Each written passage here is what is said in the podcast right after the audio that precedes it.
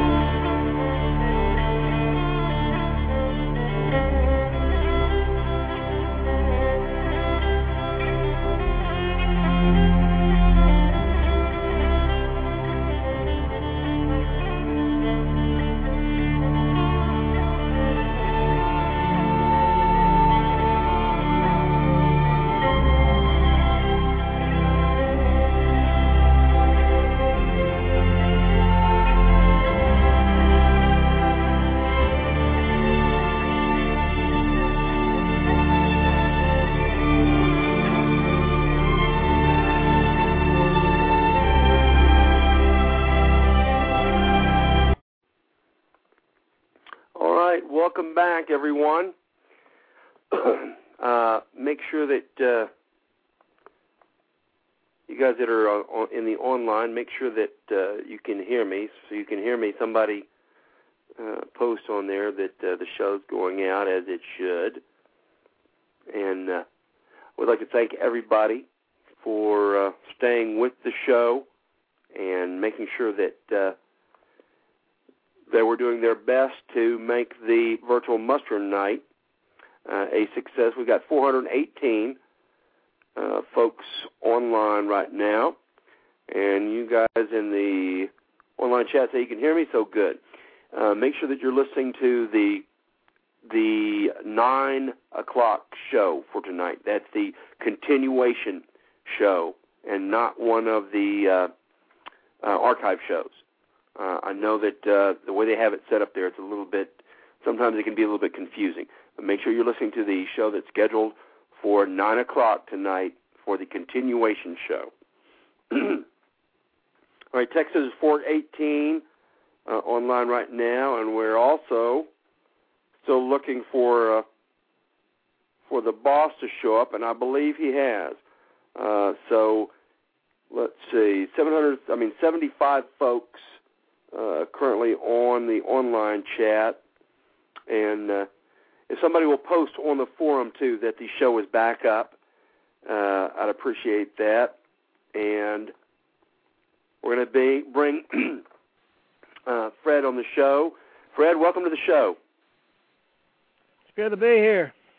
Well, we're glad that uh, that you called in. Uh, everybody would like to uh, to get a few words from you before they head out uh, uh, and make history this coming weekend?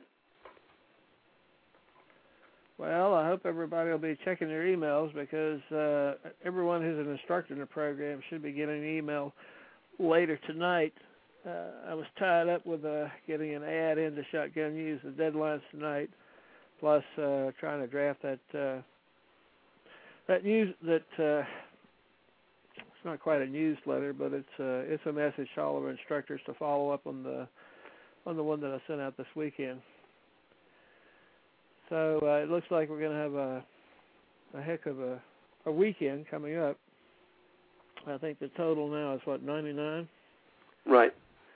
And uh, we already have more people sign up than last year. Big question in my mind is how close we're going to come to doubling. It looks like a long shot at the moment but uh, you know we can always hope. There's still uh, what three more days for people to sign up, and uh, there there is a tendency for last minute sign-ups to uh, to be the norm. Right, right, and so um, you know let's let's let's hope. And then next week comes the AAR, where we sit down and we say, okay, what the heck did we do right? What the heck did we do wrong? Uh, what do we want to do different and better next time? Right, and uh, uh, I know that you have uh, taken special pains this year to honor the uh, the fallen Appleseed instructor, and we just want to give you a few, if you could uh, give us some of your thoughts on her and how she exemplified the Appleseed spirit. Well, I never had the opportunity to meet her, and uh, of course I regret that. But the guys in Florida uh, were so impressed with her that um, her passing obviously affected them greatly. I, don't, I didn't hear the program early tonight because I was working on the Shotgun News ad, but uh, so I don't know if anybody from Florida called in. But uh, we didn't have the Florida folks, but Ball Drag, I mean, uh, Coley Cat called in and talked because he's the one that gave her the rifleman's patch, and he said that after uh, after she was she she learned the skills and techniques that the minute she shot her rifleman score, she put down her rifle and said, "The girl next to me needs some help," and she started giving instruction right then and there. Well, she's got to be an impressive person because the Florida guys almost immediately after uh, she passed, uh, did, you know, came up with her special purple rifleman badge in her honor. And uh, I don't recall being involved in that at all. They just decided to do it and and um, ordered the patches. And I assume now that if you qualify as a rifleman in Florida, you get a you get a purple patch. And uh, I got to tell you, I was this is a strange program. I mean, people that you don't know or that you've never known uh, can affect you in ways that uh, you know before you got this program you'd be you'd be highly doubtful that uh, anything like that could happen. But uh, when I read her story, when I read uh, you know what her what the people who knew her in the program had to say about her, uh, you really begin to understand that this program is a way of acting on people. And um, I don't know. I've been around a few years now, but uh, I have to say it's remarkable. Well, I know that I see it at every event. There's not a single event that I don't see that uh, occur in some way, and not a small way. I'm talking about a big way. And the majority of the time, you'll see it on Sunday. On Sunday at the benediction, you'll see those folks that have stayed through every minute of it, and they're there and they're waiting and they're listening. Uh, they're listening to the end of the program, and and they'll come up and tell you after that. They'll say, "Listen, this is this has changed my life. Uh, you know, from this day, from this point onward, I'm no longer that person that I was before. Uh, I've got a new goals. I've got new. Uh, I've got a new mission in my life, and you can tell when you look in their face and they tell you this. They're not shining you. I mean, they they they have had a uh, a a change, a, a major sea change in their life. I've been at Appleseeds, and I know you have too, and, a lot of our instructors uh, have been at Appleseeds for a late Sunday afternoon when when there's just the last few people there, the diehards who are there, and you're giving them the benediction, and it's almost like they don't want to leave. They'll they'll stand there and listen as long as you have something to say. And un- unfortunately, I usually have plenty to say because there's always another story of the Revolutionary War. Or there's there's uh, the story of something on the Appleseed Trail. You know, the one that I like to tell about the one the uh, the big one that we had in uh, Evansville, Indiana. It was about the third one in the program, and uh, 156 people. And after it was over with, some guy came up to me and he said, "Fred, I just want to thank you for this program." He said, um, I just got back from a tour of duty in Iraq. He said I got back about three months ago, and he said I don't know what happened, but uh, he said when I came back, I I, I couldn't communicate with my 15 year old daughter. He said there was just a barrier there between us. And he said, you know, we came to this Appleseed. He said we got involved in working on IMC and and you know coaching each other and, and working to solve the problems of trying to trying to learn to shoot. And he said the barrier's gone now. He said we're back to the way we were before. And uh, that was my first hint, I think, that that this program has has benefits and impacts that none of us anticipated. Well, I know that uh, I know that I see this a great deal in the kids, and uh, I, I see it in everybody. But I'll, some of the most marked uh, changes I see will will be in the kids. They'll come in Saturday mornings. They'll have their uh, they'll be chewing bubble gum and playing with their video game, and you can tell that they uh, uh, this is not something that they would really have picked for themselves. And they'll get down on the line, and we'll usually separate them uh, from whoever they came with their their mom, their dad, their grandfather, or something like that. And then the instructors will be working with them, and they'll be treating them as young adults. They'll give, be giving them the instruction. Uh, they'll be treating them uh, as individual young adults.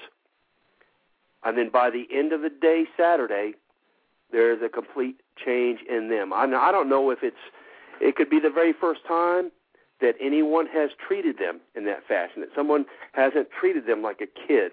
Uh, but by the end of the day, and I've seen this, I've seen this over and over and over. By the end of the day, when you're talking to the folks on Saturday, they say, "Well, uh, we we just came for the day because of uh, of the kids, and the kid turns right around and tells them right then, please, please, can we come back tomorrow? And then after the end of the day on Sunday, uh, a lot of times the parents are almost in shock because the kid, he's the one in the very front of the crowd listening to the story.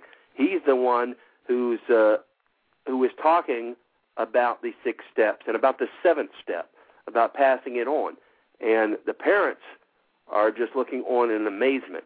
And every time I see that, that that that keeps me coming back. That keeps me coming back every uh, every time I come back to an Appleseed. Is I'm I'm looking for that same thing. And the nice thing is that uh, some of that shows up on the site uh, on our forum, so that you you don't even have to be there. But then you come and you look at the AAR after a particular Appleseed, and you see a post there that that said, "Guys, I really appreciate this. Uh, you know, I brought my uh, my 12 year old daughter with me, and it's we just got home. It's Sunday night, and uh, she's all excited. She can't wait to go to school in the morning because she's going to the library and she wants to check out a book on the Revolutionary War. And you know, you're willing to bet that before Saturday morning when she showed up, she probably had no more idea what the Revolutionary War was about than uh, you know than a lot of other things she didn't know anything about. But here, because she's participated in our weekend program, uh, you know, she's all excited Sunday night about getting to school the next day. Right. Checking out a book. Right, checking out a book on it, and and like I said, this this is not a little thing. We're not talking about uh, just a little tiny bump in the highway. We're talking about changing people's lives forever. These people are going to be able to look back at this point, at this event, at that moment, and say, "This is where my life changed," uh, and and not just the kids. I mean, the adults too. Uh, whenever this happens to someone, and they realize that, uh, and I, the same thing happened for me. I thought that after my six years of service uh, to the armed forces, that I had paid my debt in full uh, to the nation. Uh, when I first started reading Fred's columns, uh, well, I wasn't reading them. I was just reading the first couple of lines and uh, and thinking. I wondered who the crazy guy was. Yeah, well, I, I wrote a post about it. I wrote a story about that when I first started it. You know, I thought that you were like the guy uh, with the sandwich board and the bell. You know, ringing the bell and and saying, uh, "Listen, the world is coming to an end. and uh, and I thought to myself, uh, you started talking about Revolutionary War uh, folks and stuff, and I and at the time I thought, oh my gosh, he's talking about Revolutionary War people. Uh, you know, that was over 200 years ago. That's old dusty history, and I I don't have time for that. And I think about that now, and I think about how ashamed I am uh, about that. I don't have time to remember the people who gave me the country that I'm living in now with all the freedoms attached to it. If I don't have time for that, then I, I don't deserve to live here. Mm. No, that's that's pretty harsh, but uh, I got to tell you, I understand. I understand the sentiments behind it completely. I have a, a life of being a complete worthless doofus behind me, and uh, a lot of a lot of lost opportunities, and uh, but you know, uh, we have to just uh, buckle down and do what needs to be done. Right now, um, this program, uh, you know, finally has a track record. You know, four years ago, uh, you could say we're going to double this program every year, and people would just kind of could, they could, they had the freedom to snicker. But now, four years later, or actually, I guess this is our fifth year, uh, we've actually done it. We, you know, the the, the volunteers in the program. And yet, um, while this program has a lot of magical qualities about it, uh, its growth is not magical. Its growth is the result of pure sweat by the people in it, by the volunteers in it. They're they are what drives this program. They're what makes this program double every year. And um, of course, none of us knows what what lies in the future. We can only hope for the best. And I try and tell people at Appleseeds that I'm at that um, know the, the the jury is out on whether the American people really care enough to want to get off the couch and and, and do something. Um, as a practical matter, though, we have to face the possibility that at some point the growth in this program is going to slow.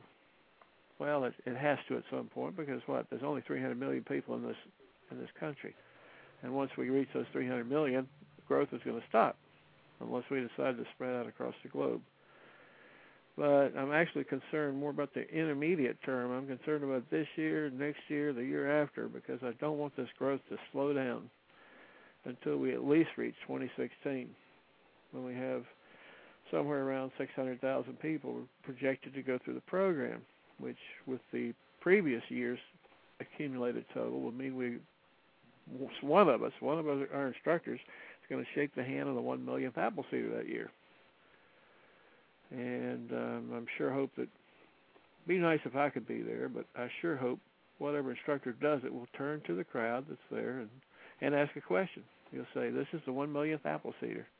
Everybody will applaud. And he'll say, "Okay, guys, uh, do we stop now, or do we double another year?"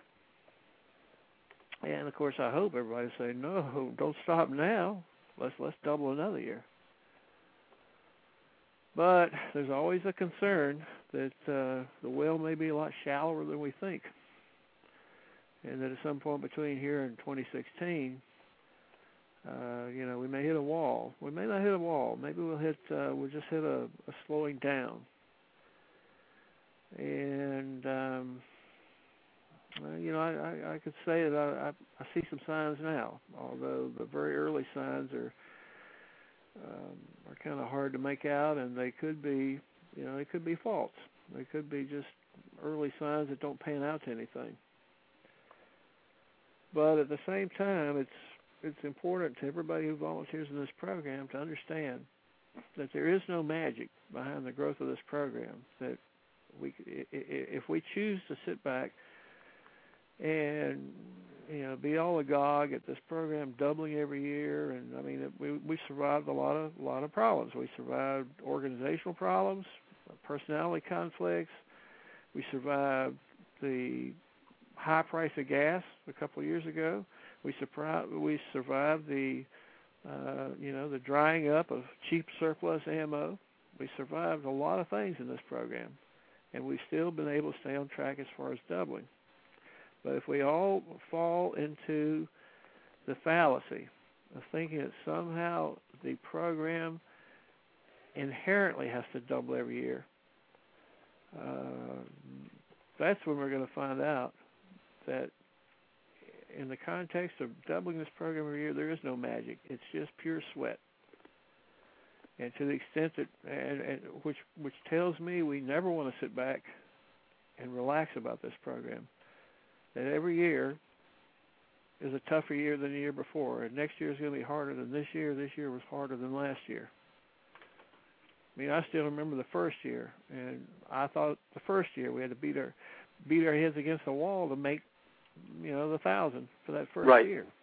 I mean, we had projected we could do it in ten Appleseeds, and it turned out to get the numbers we had to do seventeen Appleseeds. Right. Right, so, and so it, it, this is a this the, the the fact that this program doubles every year is a is a concrete result of all the sweat, the effort, and the energy that's put into it by the people who volunteer for it. Well, the folks at the folks at Boston uh, at the end of April, beginning of May, beginning of June, thought that was going to be the end of it. They thought that that was going to settle it then and there, and uh, unfortunately, there was another eight long years. And and you know, I try and tell everybody that uh, they have to look at the program and think of the program as as a marathon. That uh, and I, the way I learned this was from you, because of course in the beginning, you know, I was uh, I had my foot pressed to the floor, uh, trying to run at 100 miles an hour the whole time, and you kept telling me, "Slow down, Scout, slow down. This is a marathon for the duration. This isn't a race." And uh, it was hard to it was hard to figure that out and accept that at the time. But and I'm still learning about how to do that. But everybody needs to keep that in their head is that that this isn't the the way that you change a nation, uh, the way that you affect history uh, forever, doesn't happen instantly or automatically. It it takes holding your nose to the grindstone. It takes putting one foot in front of the other every day, and then sometimes it takes a while and uh, we have to be uh, we have to be ready uh, to be in this for the duration until we achieve our goals.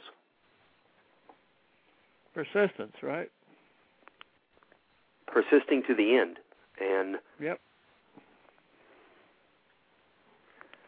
And even if we are successful and get to two million in 2017 and four million in 2018 and eight million in 2019, and we do see the spirit of Appleseed, the respect for the founders, uh, not just the respect, but the growing awareness of what they did, of what the American Revolution was about, and the growing appreciation for the importance of preserving their heritage, even if we see that uh, start to percolate through our society, uh, we're still going to, uh, you know, people are people, and a wave of enthusiasm sweeps through our society uh, for the Revolutionary War.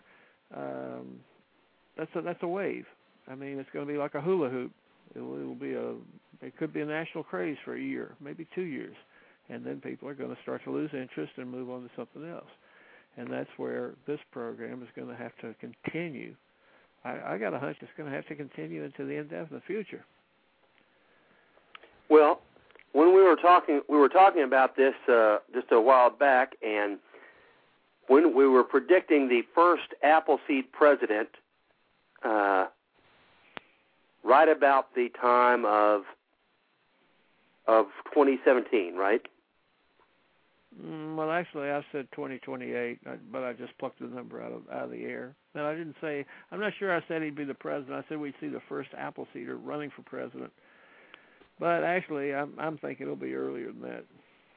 I think it will be too. It, you it know, we get. On how define, it depends on how you define Appleseeder. I mean, if, you define it as somebody who's been to an Appleseed who's running for president, then uh, it could be, gosh, it could be as early as 2018.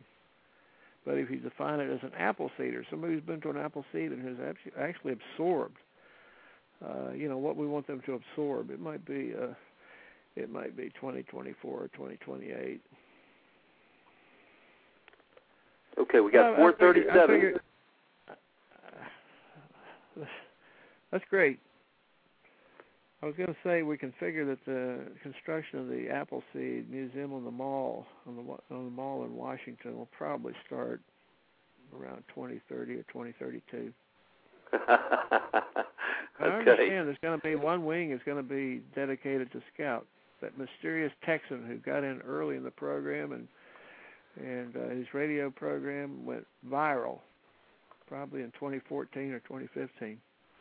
Well, speaking of that, uh, we've got uh, we've got everything ready to roll now for the the first uh, major Appleseed billboards in the nation, and uh, we're ready to start putting them up.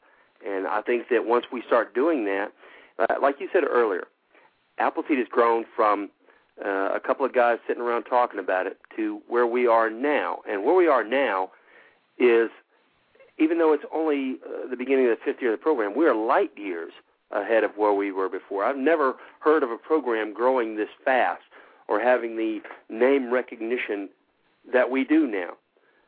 But the billboards are going to send us into a whole uh, new galaxy of name recognition. They're going to start drawing a whole new group of folks.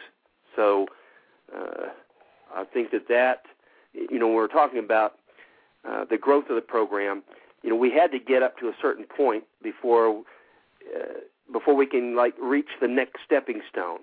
And part of that is by showing folks that we're not just another flash in the pan. That we said we were going to do something, and we stuck around, and we're still here four years later. We're still doing it, and we're actually doing what we said we were going to do. So that has gotten us a lot of respect from folks because everybody in the world says, "Hey, I'm going to start this. I'm going to start this club up and do this." And uh, when you first do that, when we first went out to the gun shows or asked people for radio time, airtime, stuff like that, we were just one of uh, a thousand other groups who said we're going to do such and such.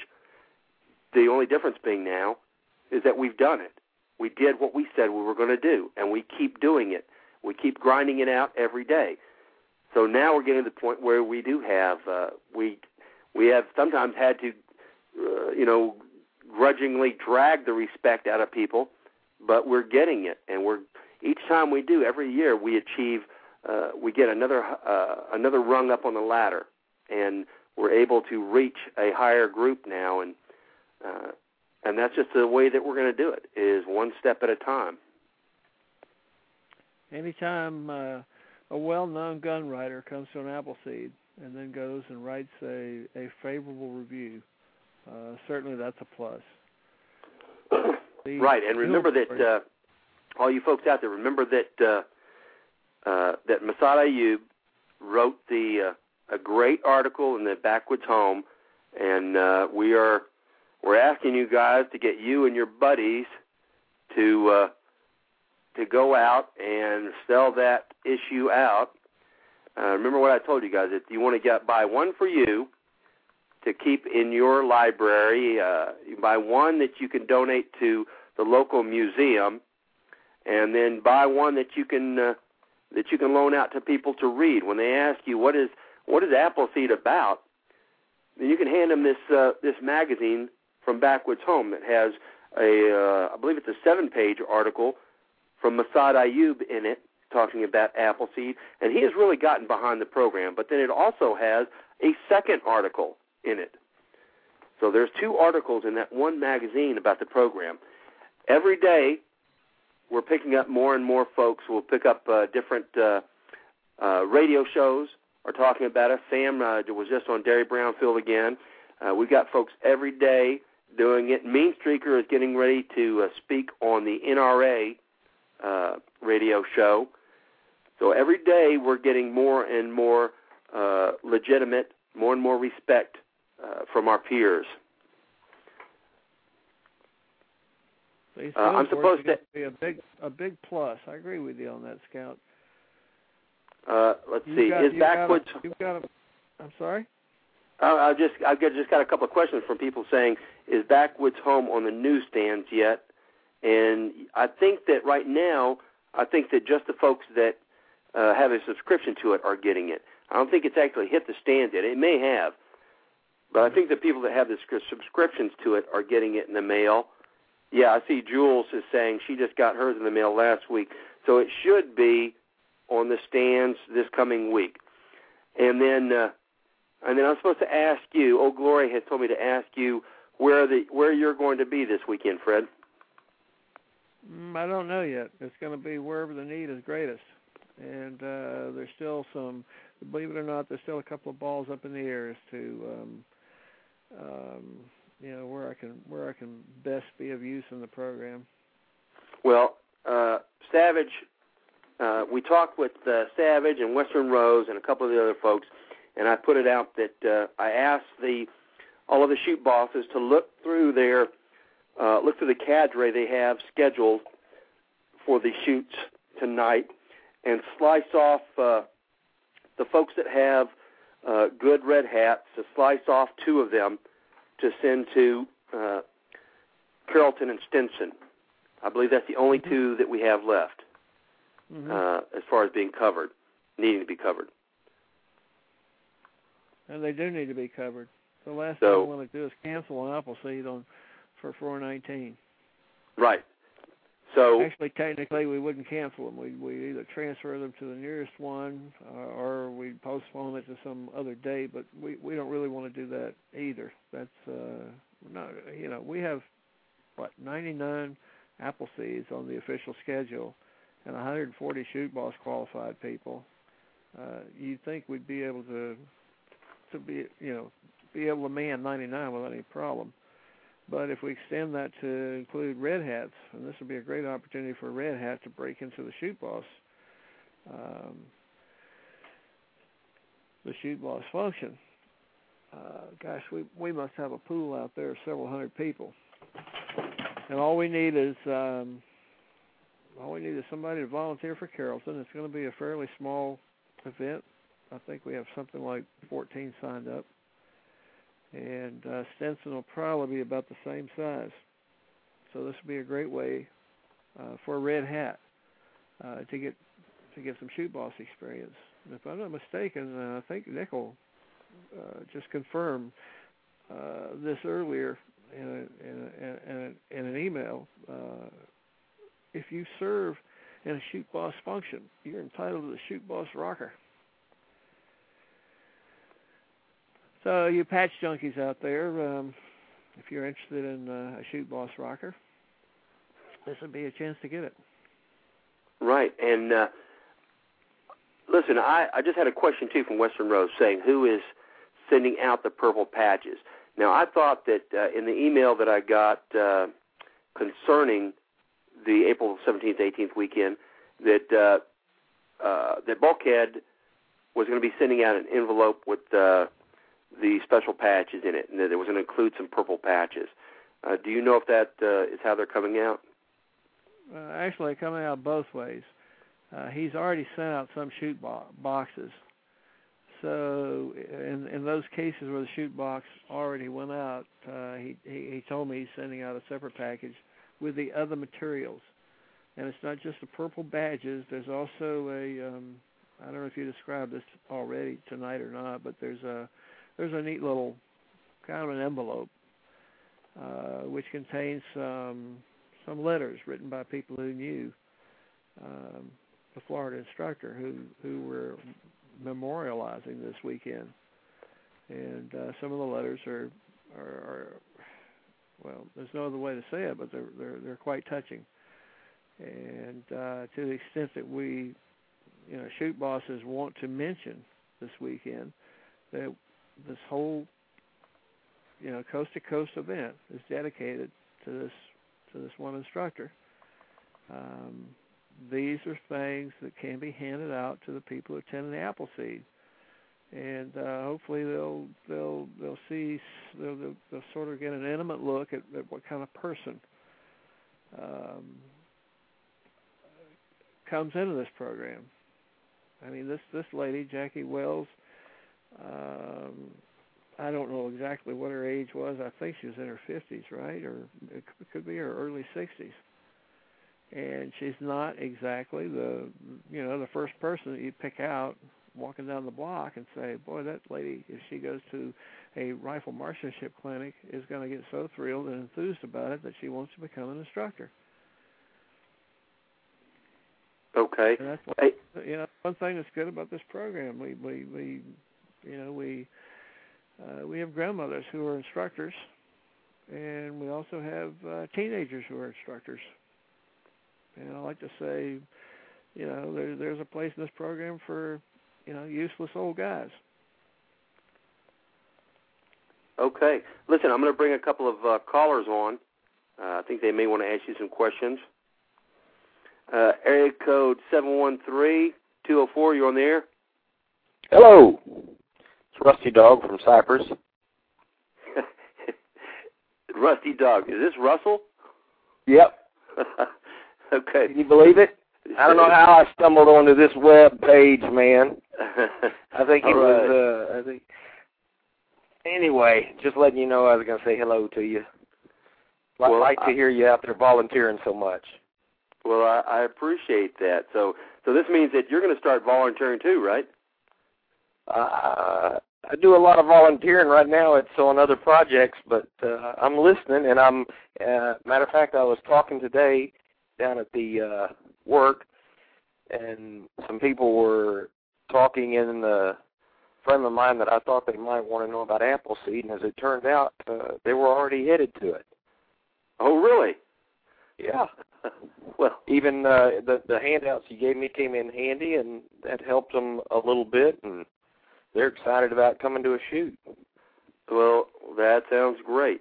Uh, this is uh, Rusty Dog is actually my brother, and uh, he he lives in Cypress, and uh, I was talking to him last week about this, and we started talking about the Appleseed program. And at first, uh, at first, he actually gave me the the reply that uh, that I hear from people a lot of times, which was, I, "I'm glad you're doing this because it makes my head hurt to think about this," and uh, and so I, I'm glad to see that you're listening and that uh, that you're actually called in because uh, uh, because I could use some help. well, we all could not, and I, you know, I heard Fred talking about it as well, where he was uh, saying that eventually, uh, hopefully, somebody's going to hear about it, and, and even if they, even if they don't wake up and jump on the the wagon right now about what's going on, uh, the good thing is there's a lot of interested people that are going to form the infrastructure, so that whenever people do need to get serious about it, there's going to be something set up and ready to say, okay, here's where you fall in line, here's where you go, and that's where that's how it worked uh, a long time ago. They had strong volunteers that had a program already set up, and when the people showed up, they said, go here, go there, do this. This is what we need. And that's what y'all are doing is making sure that the infrastructure is ready to uh, help people know what to do. Well, And Rust, Rusty, you're doing the other part of it, which is to get the word out so that these folks show up. Yeah, I was quite we- frankly, I was pretty shocked when I mentioned Appleseed uh, to this person today, and he said, "I know all about it." Uh, even though he was going to go to Corpus Christi, I had to re-divert him back to Davila, Texas. oh, he was going to Corpus Christi. well, he was trying to figure out which was closer from Houston. I said, "Well, I'm going to tell you right now, Davila is a lot closer than Corpus is to you, but that's just because I have some, you know, personal attention to Davila." So, Now, well, you have a, you have a little bit of help there because we have another guy that uh, that's working in the same job down there. But uh, like you said, I'm still a little bit surprised too. That uh, I, say that I'm surprised when I hear about folks or whenever I ask, tell somebody about it, and they go, "Oh yeah, we knew all about that." But I told you guys as uh, as early as last year, I believe it was last summer, that uh, that we were driving through Temple, Texas, and uh, and I, I've been doing most of the shoots here at Davila. Uh, at that time, I was especially, so I know just about everybody who has come through the program, and there wasn't that many people from Temple that came through. and all of a sudden the kids start yelling, and they said, "Hey, Dad! Hey, Dad! There goes a guy on a motorcycle with an Appleseed T-shirt," and uh, that was like the first time I'd ever seen anybody else that wasn't on the way to an event or something. But that's where we're getting. That's where we're headed. Is uh, is that people know us now, and they know what we're doing. They know we're doing the right thing, and they want to get involved. They want to help do the right thing. Well, it's good to hear uh, what's going on and what you guys are doing, and we'll keep spreading the word and see where it goes to. All right. Well, Rusty Dog, thanks. Yeah. I hope you sign up on the forum too. I'm not gonna I'm not gonna hang up on you. I'm just gonna mute the mic and uh, and take another caller on. Thank you for calling in.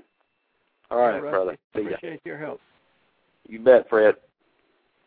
Appreciate All right, let's uh, let's grab another caller right now because I know somebody else wants to probably wants to ask you some questions. If you guys want to uh, call in real quick and uh, and talk to the boss, the uh, the number is uh, three four seven three zero eight eight seven nine zero. All right, area code eight one seven. You're on the air. The six one seven again? Six one seven six one seven. Go ahead. I'm used to you messing me up, uh, Scout. this is Crack in uh, Massachusetts. well, How hey, you Crack, Fred how you doing? Well, I just got back from another excellent uh, Battle Road tour. Uh, gave about 11 IIPs and their family members the the whole thing right uh, right on the uh, right on the Battle Road on Sunday. We spent about uh, eight nine hours out there going through the whole the whole thing, and uh, that's not what I called about. Uh, what I called about was um we're having a virtual muster night tonight, right? Yes, sir. what we should be having is a real muster night to get those two shoot boss positions filled. That's a real, honest to goodness, your country needs you. If you're at some shoot that has too many red hats, to think about going and helping the good people of West Virginia uh, out. Because somebody came on a plane to wherever your Appleseed started somebody had to drop whatever they were doing, get on a plane, show up with uh, you know not even a suitcase full of targets sometimes, and build an Appleseed in your piece of the country. And now, the same program needs somebody to go do that in West Virginia, and uh, it's amazing to me that we can't find two people. They're out there. I know they're out there, and I know they're thinking, man, my Appleseed and wherever it is, we're going to have a great Appleseed. We got all these instructors, and I work pretty stretched thin, but there are places out there with more red hats than lines, and Appleseed needs that red hat to go somewhere else. Right, right. And I've told the folks uh, uh, at the beginning of the show uh, that uh, I want the guys with the, the all the shoot bosses uh, to make sure that they check their cadre, the list of instructors that they have. Grab uh, the uh, the red hat, the the extra red hat. Uh, it's nice to have a uh, a slew of instructors. Now, if you've got a line of 80 people, then yeah, you probably you're probably going to need all six or seven of those. If you have a line of uh, 25 or 35, you just need yourself and one other instructor or two instructors. Make that three of you guys, and you can do the shoot fine. Peel off that extra red hat and redirect them to Kentucky and West Virginia. And let's get those two shoots covered tonight. Yeah, some of the some of the most fun I've ever had as an instructor has been getting dropped into the middle of nowhere, uh, and and meeting, uh, you know, five or ten or twenty people that I literally would have never met before in my entire life, a state I never would have gone into, and those are the most amazing people I've ever met. And think that you literally are keeping Appleseed going in that place uh, that's that's pretty huge.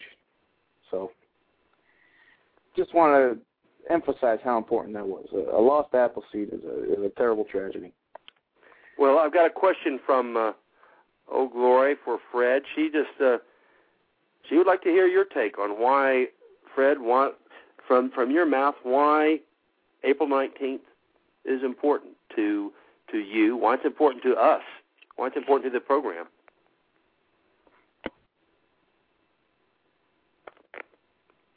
You still with us, Fred? Well, it's actually yeah, I'm here. I'm here. I'm Okay. here. I'm I'm I'm I'm thinking that over. That's a that's a that's a big one to ask. Um, I guess the um, the closest the closest comparison would be to say that um, let's just say that your goal is to have America be a Christian nation. And you soon find out everywhere you go that no one has ever heard the story of, of Jesus. And then you start saying, if the goal is to have a Christian nation and nobody nobody knows, they live in total ignorance of the origins of Christianity, how can they ever pretend to be a Christian nation? And actually, that's a pretty good that's a pretty good comparison what we face now. If if if if, if your goal is to have an America where liberty is treasured and where people are where the definition of American doesn't doesn't hang on a narrow legal definition of where you were born or you know whether or not you um, uh, you were, you became a naturalized citizen. But it but if the definition of American means an American means something more. I mean, we say that in this program. We say we say if if we are in fact living on uh, living on the decks of a, a ship that's sinking, uh, it's just simply not American to continue to sit in the deck chairs and complain about the service. Now, in other parts of the world, I mean, if they're Bulgarians, uh, you know, I don't know what I'd expect. I, I mean, I wouldn't get unduly alarmed if they chose to sit in the deck chairs until the water reaches their waist. But if you tell me those are Americans sitting in the deck chairs, then I, I become alarmed and, and, and, and even disgusted because that's not what being an American is about. So April 19th is arguably, if you had to choose one day in the history of this country that says this is what America is about, or this is what America should be about now, it would be April 19th. And this has been a this has been an interesting journey for me to start with the facts of April 19th and then find that there are other questions that I have to try and answer myself. I mean, if I were to ask you, what is or what was the American Revolution? What was it about? It's not necessarily a simple question to answer.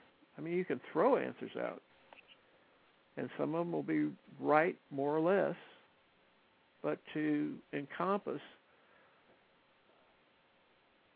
what is the American Revolution is is a challenge to to answer. It's a challenge to come up with the answer.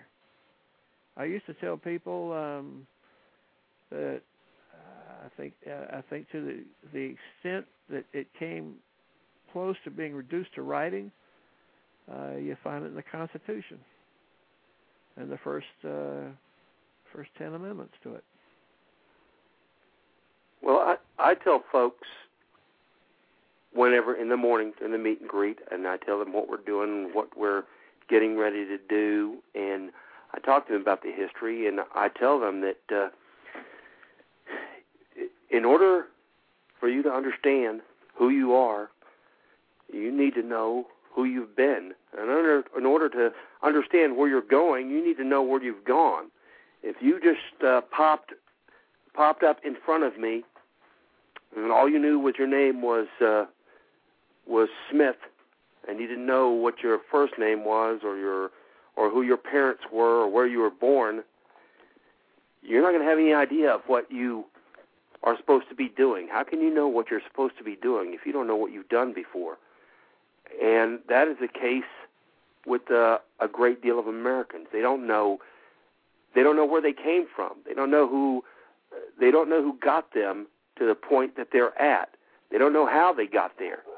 And our job, and we can't tell you all of the history of America. We don't. It would take 234 years to do that. And by the time we got to the end of that, we'd be 234 years behind. But we can give you a place to start, and that place is with your birthday, with the birthday of the nation, the birthday of of the of the way that you got to where you are with the events of April 19, 1775.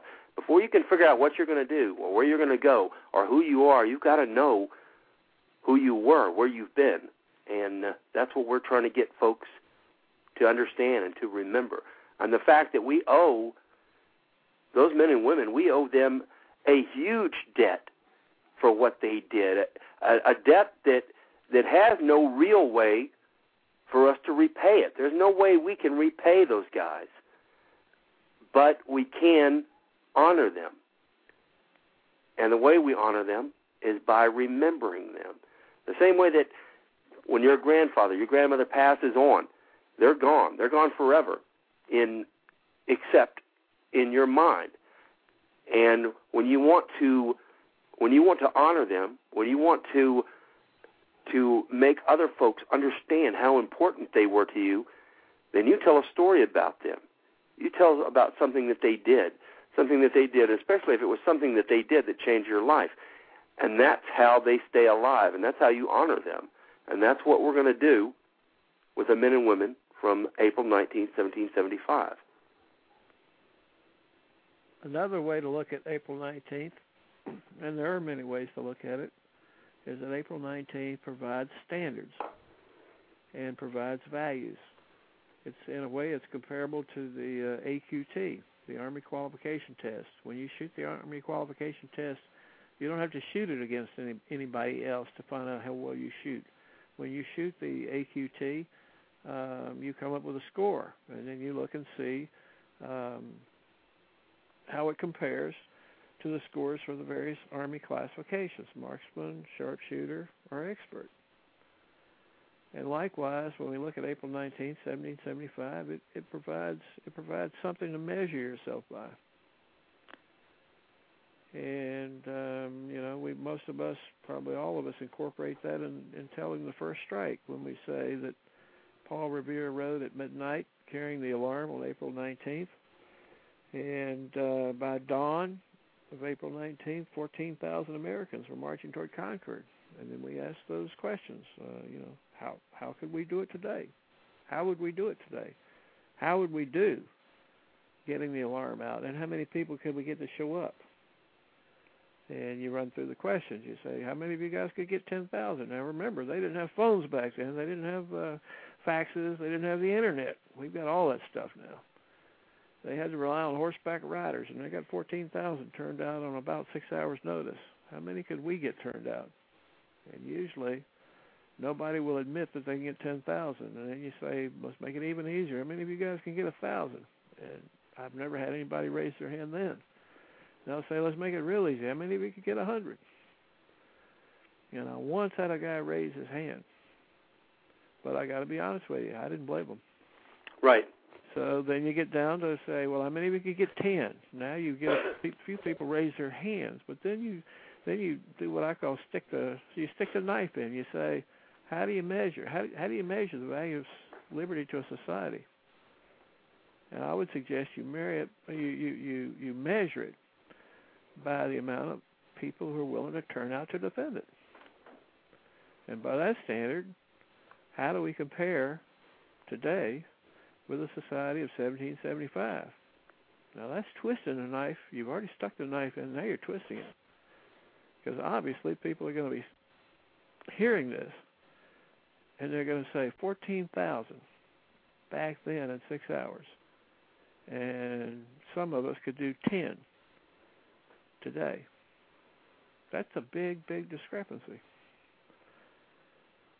Now, you guys, uh, some of you guys listen um, when we had David Hackett Fischer on, and um, I made some comment, sort of suggesting to him that uh, 21st century Americans. I probably said something that had the words 21st century American in it because it kind of flows off your lips after a while. But 21st century Americans aren't the same, or maybe aren't as good enough, or maybe aren't as good as Americans of 1775. And and and and, and Mr. Fischer said, "Oh, he doesn't agree with any of that. He went out and he talked in front of the West Point cadets, and he talked here and he talked there, and they're just all fine people." And it made me understand that actually, uh, you know, he's exactly right. Americans today are the people they were back in 1775. They just don't know it. Right. And we we have said that in this program right from the beginning when we say that inside all of these sleeping Americans is an American that we need to reach in and touch and wake up. And we do that by telling the story. And that, that it doesn't it doesn't work 100%, but in many cases there is a sleeping American inside that hears that story and wakes up. It's like pouring, know, crystal clear water onto parched earth sometimes. People respond like that. It's something they never heard of, and it it quenches a thirst they never knew they had. Well, I think a lot of folks don't understand that. I think that they look at the folks back then, and they think that uh, that that type of uh, of a desire to serve their nation, that type of a commitment to serve their nation is beyond their abilities, or they think it's beyond uh, anything that they can that they can call up, or that or that they, as one person, is not going to make a difference. And I try and tell folks, uh, especially those folks that are still there uh, at the end of the day on Sunday, and you're exactly right. The folks that are there at the end of the day on Sunday, they don't want to leave.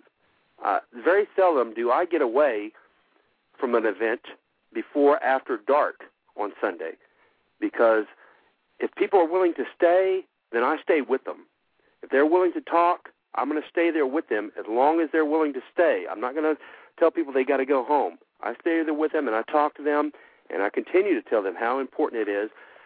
And I tell all the folks before we leave on Sunday that I don't care if you just got here yesterday from some other nation, from from, from some other country. That once you're here, once you're here in America, the thing that makes you an American is the realization that the same spirit, the same desires, the same abilities that ran through the through the veins of those folks back at Lexington Green, at the North Bridge in Concord, and along Battle Road back to Boston, that same blood is flowing in you. Uh, not that you you don't have to be a direct uh, descendant of them, it doesn't matter because that same those same abilities are flowing in your veins right here and right now. You have the same abilities. You have the you have the same capabilities as those people. You can be just as great an influence on this nation as those people were. And when they when they think about that and they understand that, that's when that when that bulb flashes on in them and and they realize that they can. There's nothing that's stopping them. There's nothing that's standing between them and their ability uh, to affect uh, effect the the safeguarding of the liberties and freedoms uh, that we hold so dear. They can do the same things, and when they realize that, uh, they are a changed person.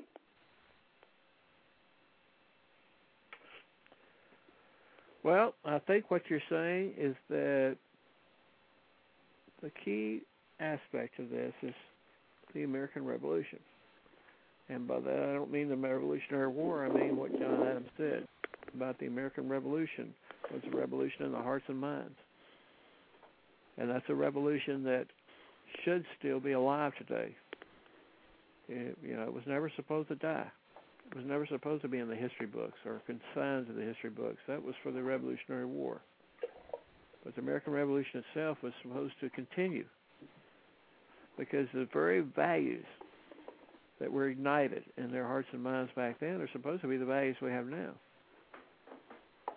And when you look at it that way, it's all perfectly common sense. And yet, when you go out in your yard and there's your neighbor over there, and you say, something about the American Revolution, uh, he's going to look at you like you're nuts. Um, actually, it was some years ago I found out that here in our local county, and I don't claim that our county is different from any other county. I suspect our local politicians are cut from the same cloth as elsewhere in this country, but uh, in dealing with the local county, I quickly found that the Bill of Rights is some moldy document that's moldering away in some some protective case in some faraway town called Washington. Bill of Rights has nothing to do with the local politicians. And you know, it's just amazing when you when when you experience something like that. Right. And and the folks so many of Americans today believe that they no longer have a they no longer have a place in our system of government. Uh, I think some of them have just given up. Some of them are, are just ignorant of it, but a lot of them have given up. And and we try and tell them at the events that uh, that your government is not the president. Your government is not your congressman. It's not your senator. It's not any alphabet agencies. I tell the folks, I said, the government, at least a small part of it, is standing right here in front of me today. You guys are the exact folks that are written up in that document that says, we, the people of these United States. And you need to take ownership uh, of that responsibility. And uh, a lot of folks, uh, that just that right there uh, is almost an electrical charge in them, making them understand that that they can't sit on the sidelines. That that the time for sitting on the sidelines is long past. They have to they have to get involved, and and this is one of the best ways that they can do it is to become a part of the Appleseed program, help push the program forward, help wake up uh, each and every uh, sleeping American and drag that spirit out of them if necessary, uh, to remind them that they have a direct connection to those folks who stood together on April 19, 1775. They are they are those same people. And if Appleseed is the way we wake them up, then key to making this program as successful is giving as many people as possible Appleseed and that's where your brother was kind of interesting earlier, Rusty. Yes. Uh, he wasn't. Uh, I guess he's not an instructor, and you probably talked to him about it. I'm sure he twisted his arm a little bit about it, and uh, but I get the impression he's not. Uh, you know that part of the program doesn't appeal to him yet. He said he had some other kind of volunteer program he's working on, but that's okay. I, I didn't contradict him. I just kind of thought to myself, uh, you know, Appleseed's in your future. You just don't know it yet. But well, just to doing, see him was, was a doing, bit of a surprise. He was he was doing a critical part of the program when he was talking to other people about Appleseed. We have to get people to Appleseed, and the only, uh, the, the the best way we found so far is word of mouth. So he probably doesn't know how important you know just talking about the program is, and and you know clearly he's helping the program, even though in his own mind, he's you know this is not his primary um, you know voluntary activity. Right, and I, I hope, you'll, I hope you'll thank him for doing that because that that is that is uh, you know we can't we can't have the impact we want unless they show up unless people show up. That's right, and I told you that uh, you know I I've talked to him about it before, and I could tell from his uh, you know from the way he listened to it that. Uh, that he wasn't quite ready for it, and uh, and then just a couple of weeks ago, I sat down and talked to him with him about it uh, at a, at a much greater length, and he told me then he said this is making my head hurt, and uh, you know because uh, I told him I said yeah I said you know there there are a lot of folks uh, who don't want to hear this because when you hear the message, when you hear uh, the truth of things, which is our country is in need of maintenance. It's need it's in need of protection, and uh, it's time for us to provide that maintenance uh, in order to ensure that our country continues to run smoothly as it was meant to. Once you hear that, you have two options. You can either uh, continue to say that uh, that's beyond your scope or that you don't have time for that, or you can say, "All right, I, I've heard the message now, and and now that I've heard it, I have to do something." but that is a big decision for most people. It's uh, because that means you have to change a great many things in your life. You have to accept the fact that your country does need you, and then you have to you'll have to start making some sacrifices in order to fulfill your obligations uh, to the nation. And and that's a very hard decision for a lot of folks. And uh, to be honest, uh, you know, I, he he he runs a very long hours, and he runs he does he has a great deal of uh, of work. And for me to hear that he was actually uh, that he was actually doing what he's doing was kind of a surprise to me because he he, he said because I only have a couple of hours a night available, and uh, Mm-hmm. you know, he said a lot of times when I come in, all I can think about doing is is getting something to eat, and then uh, trying to shake off the, the the day before I go to bed, and uh, and obviously he's taken a little bit uh, different track, so I'm very appreciative of that. Some people work long hours because it it fills up time where they might otherwise have to make choices. I'm not, I'm not saying your brother's in that category, but um, there are a lot of people I think who are in that category. Right, and I have uh, let's see, I have I have another question for you here from from Old Glory saying, All right, I was going to say if there's another question from Old Glory, you need to get a hold of her and get her on this program and and and make her tell you her story because her story is one of the better stories in this program. And I know she's having a lot of fun, you know, sending these questions to you, and she's probably even laughing as we're we're talking now. well, she tried to pass this one off on on uh, uh, Coley Cat, uh, but I but I just lost it. It just went off my screen. So uh, you just heard that, oh glory, that uh, uh, Fred says you're supposed to call in and tell your story. And uh, Absolutely. I can and I can the- set it up. I can, I can set her story up with a, with another story, which I like, and that's uh, that's very early in the program when uh, uh, Believer, one of our instructors, one of our first instructors. In fact, he was the instructor at our first boot camp that we ever had in September of 2006. But he had a son who was uh, John Eric, who I think was 11, and um, he used to take John Eric with him to Appleseeds, and he, of course, had taught John Eric the six steps of firing a shot. You know how sometimes when you when you get in front of an Appleseed crowd and you go through the six steps of firing a shot, they're just a little bit slow in terms of being able to pick them up and rattle them off.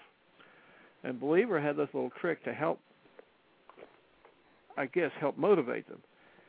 Uh, he'd say uh, he, he'd point to John Eric. And he'd say, "This kid here," he said, "I I was on my way to the Appleseed, and uh, uh, you know I saw him by the road, so I picked him up. And on on, on the way into the Appleseed here, I, I I I told him what the six steps are, and he can remember them and repeat them perfectly. So then he say, "Hey kid, tell us the six steps." Well, John Eric, of course, can go right through the six steps, perfect. And I remember this particular Appleseed, I believe it was in Birmingham. Um, and I can't remember who said it. Now it could have been me who said, "Okay, John Eric, if you're that smart, give them to us backwards." Now it could have been Believer who said, "Give them to us backwards." I think it maybe it may have been Believer. Probably said something like, "In fact, John Eric is so good, he was so fast about picking up these six steps that he can say them backwards." And sure enough, John Eric said them all backwards, including putting 4B ahead of 4A. And you know, when the when the adults standing around see this 11 year old kid being able to repeat those steps so so so fluently, in a way, it kind of motivates them, and, and maybe even encourages them a little bit. You know, if an 11 year old can learn them, surely they can learn them. But at any rate, um, um, for one of our Appleseeds out on the west coast, I think it was Grants Pass, uh, Believer brought John Eric with him. And uh, some family out there showed up with a five year old girl and a seven or eight year old girl. And they had chipmunks. Now, five, as you know, is a little bit young. But this was Right. early in the program before we had a lot of experience in terms of dealing with kids. And uh, at any rate, so I put John Eric with the five year old and the eight year old. And he worked with them all day. going over the six steps, uh, coaching them, encouraging them, and those those those two little girls looked up at him like he was an adult. And uh, I was so sorry that we didn't get a video of that because it was just uh, in a way in a way it's the Appleseed spirit, I guess you could say, and that we. Uh, you know, our goal is to teach rifle marksmanship. It's also to teach history and heritage, and um, we don't worry about a lot of other stuff than that. As long as as long as somebody's willing to teach it, uh, you can be 13 years old, you can be 78 years old. It makes no difference. But uh, Old Glory's got a really good story, and uh, I want you to badger her until she comes on the air and tells everybody. Well, she said uh, she has in all capital letters, Fred, you tell it better than I do. I told her to call in and uh, and tell her tell her side of the story.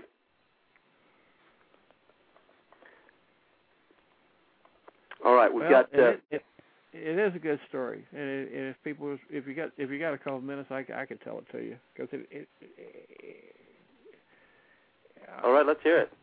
Story. It's a great story. I first met Collie Cat when we were out in California. It was my first trip out to California for the April 19th event back in 2008.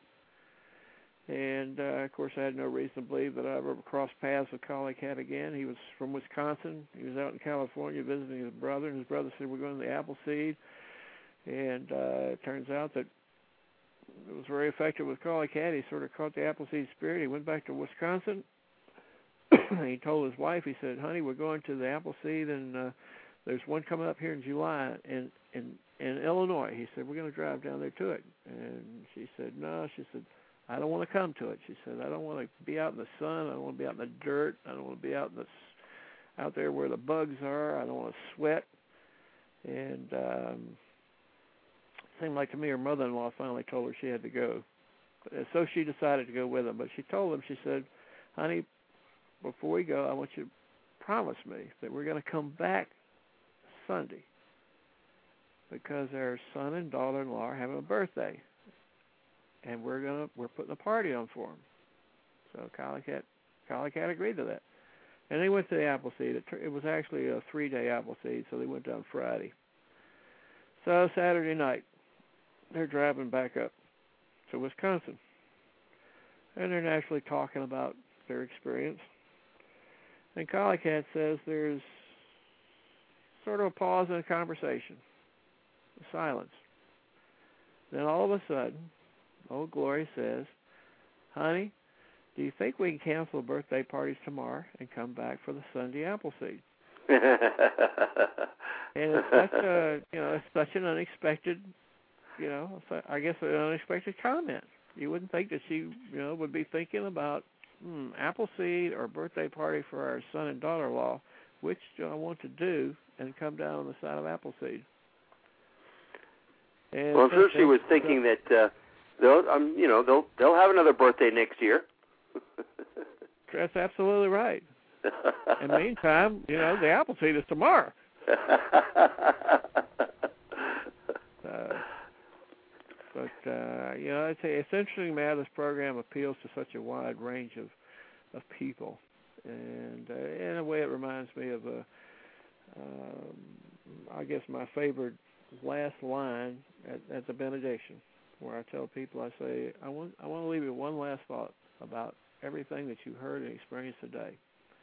And that is that on April 19th, 1775, the oldest American to die fighting was 80 years old. And the youngest to die that day was 13. And I guess we all respond to different aspects of that day. Uh, but in that simple statement. It summarizes that this was a people. This was a people back then. And they all, they all, when the when the when the time came, they all showed up. And I guess it may have stimulated the, you know, that saying we have on our new golf, fancy golf Appleseed shirts, the one that says Project Appleseed. It says 13 colonies, Right. The next line says, one nation. The next line says one people, and the next line says one day. And in many ways, that summarizes that summarizes the Appleseed worldview. Thirteen colonies, one nation, one people, and one day.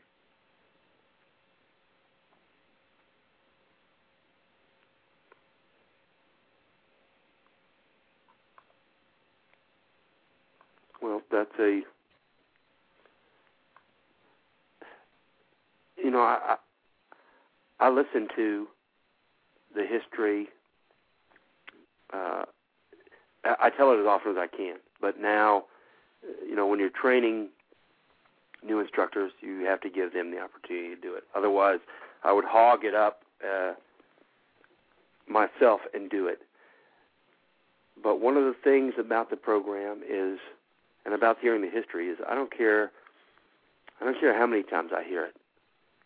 It's always uh, it, it's always a wonderful uh, chance to hear the story again and to relive the history. And I tell you, every time I hear it, the history, uh, there's nothing, there's no way I can stop myself from holding myself up uh, side by side with those guys and saying, and you know, comparing myself with them and saying, is this something I could have done?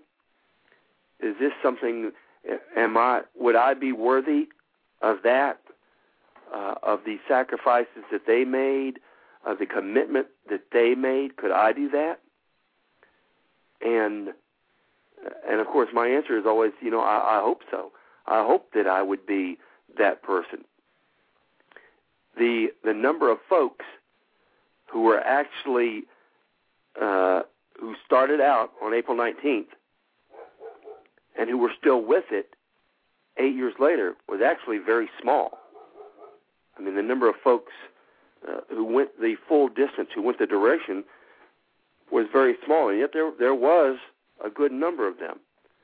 And uh, you know, I'm constantly asking myself, is is you know, is that do I have that in me? Am I that uh, am I am I do I have the same abilities as those persons, the same commitment? And uh, and I hope that I do. Well, you're exactly right that the story never gets old, and the story never never gets stale. I enjoy hearing it every time every time I hear it, and uh, it's it's it's caused me to um, think about the irony of if we're successful in this program of revitalizing the American Revolution in the hearts and minds of 21st century Americans simply by using uh, what those people did back on that long ago day as an example to wake them up. And if you think about it, what those if we're successful in doing that, and what those people did back then, not only resulted in their eventual victory after eight years, but will also result in a revitalization of 21st century America. In other words, what they did back then saved their country in the 18th century, and if we're successful, it will save the country again in the 21st century. I mean, think about that for a minute. Do you think the founders would be, you know, pleased at the thought that, you know, the impact of what they did on that one day is doubled? I mean, it it it it, it not only fired up Americans in you know 200 years ago, but um, you know it could fire up Americans 200 years later. Well, we don't have we don't have any information on what they would think uh, if we answered the call and we did it, and we and we fixed the problem. But we we do have several statements on what folks think, on what they are willing to think about us if we don't. So we do have that information. That We do have the the quote from Samuel from Samuel Adams. I mean that's uh, that is a uh, a good indication of, of what he was thinking. Uh, is that if we if we didn't answer the call, if we forgot what they did, if we uh, if we didn't remember the sacrifices that they had made in order to bring us the freedoms and liberties that we have, in order to bring us this nation, then he's going to he wished that they would never have made those sacrifices. And I think he has a right to say that. They all have a right to say that. Well, that was actually John Adams. I mean John uh, Adams. Yeah. The, the, yeah. The point. The, the point is made, uh, and that's that's another uh, that's another seminal quote from from that time, which can easily penetrate into your heart. Um, the quote that I the other the other quote from John Adams that I really like is the one where he says the war with a question mark. He says the war had nothing to do with the revolution. The war was the mere fighting part. Of course, I'm paraphrasing like mad here. Um, but he said the American Revolution had nothing to do with the fighting. He said it was won before the first shot was fired. It was one of the hearts and minds of Americans. And I got to tell you, the first time I heard that, uh, uh, there was a, there was a there was an instant dawning recognition that that this was what the American Revolution about was about. It was about the hearts and minds of Americans. And when you go outside and you say to your neighbor, you know, what do you think about the American Revolution? And he looks at you like you're nuts. It, it tells you what kind of job we got cut out for us. It tells you how much the country has slid. It's an explanation for why the ship is taking on water as fast as it is. And it's also it also instantly tells you that the American Revolution was never supposed to die. It was never supposed to be in the history books. Yeah, the Revolutionary War, sure, but not the American Revolution itself. So I think I think we'll be doing the founders uh, a great service if we take the example of what they did back then and are successful in revitalizing the American Revolution some five or six generations later. I think they'd really like us for it. I think they'd be pretty charitable and say, "You guys, you know, you really don't know the sacrifices we made, but by gosh, you really sure as heck did a heck of a good job of bringing the American Revolution back to the American people, and that's where it should be in the hearts and minds of every American." I'm going to bring another caller on with us. Uh, area code uh, 630. You're on the air. 630-774. You're on the air.